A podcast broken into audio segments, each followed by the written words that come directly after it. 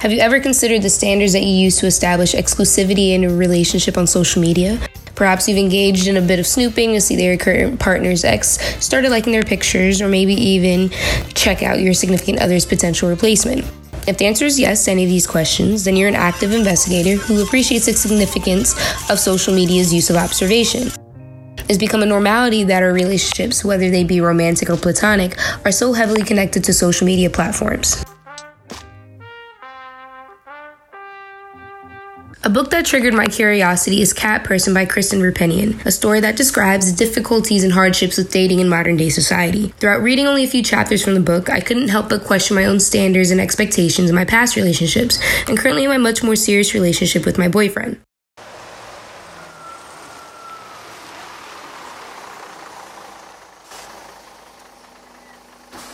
I met him when we were kids. I was about 14, he was about 15. And truthfully, it was the freckles and the playground hard to get chased for me.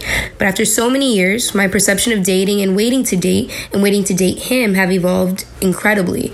My past experiences have led me to the woman I am now, but it was the help of his role in my early years of dating. My name is Kiana Sally, a graduate student attending Temple University for my master's in media studies and production. This podcast will shed some light on what I've been cooking up in the kitchen.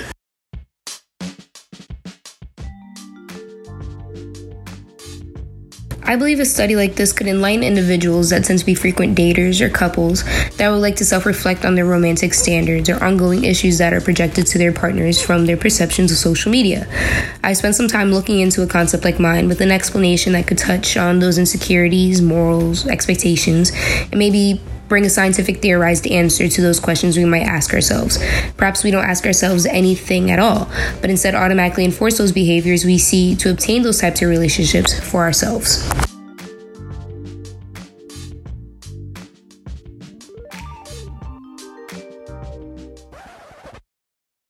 So let's say you started talking to someone new and it's going great. You feel like your conversations are going well, and after a few dates, you both are on the same page. You decide to take it to the next level.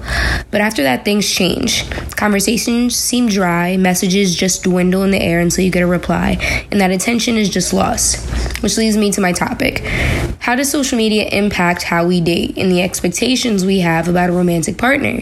This is because perceptions from the both of you are off. What you see on your feed is a constant reminder of what you want others to perceive about you. On Instagram, people have the intentions of being in control of the impressions they make in the eyes of others around them. It's impossible to authorize constantly what others think of us, but social media permits how we want to be perceived under our own manipulation whenever we want. Social media is where the majority of our life is measured and therefore shared. Our interpersonal and romantic relationships leave a digital imprint for the world to see.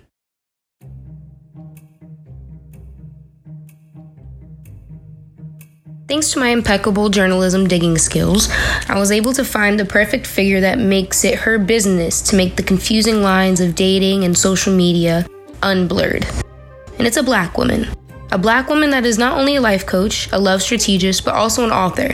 Elizabeth Overstreet, or otherwise known as the relationship speaker, is a host of a podcast called The New Rules of Dating, where she discusses all different topics surrounding dating, marriage, black love, and investigates how our expectations of dating affects us personally and interpersonally. She's very active on social media with her followers and makes it a point to spread her ideas to help others in common situations through workshops, events, and self reflection excursions.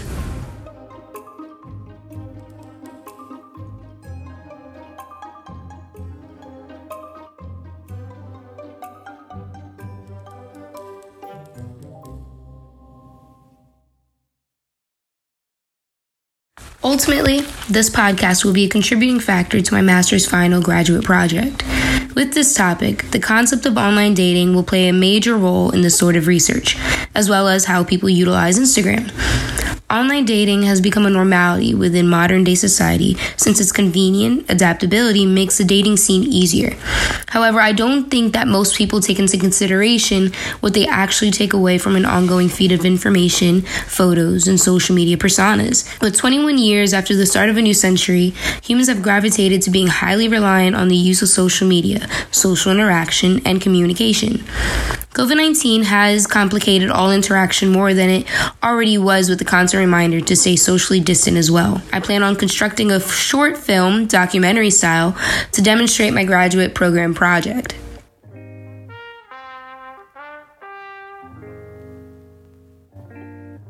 Now, I might have lied, but only very slightly to you all listening.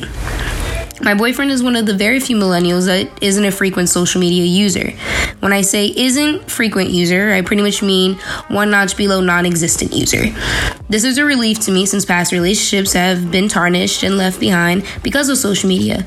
But but those very experiences and lessons have contributed to an intimacy maturity in myself that I take pride in that I can share with my boyfriend.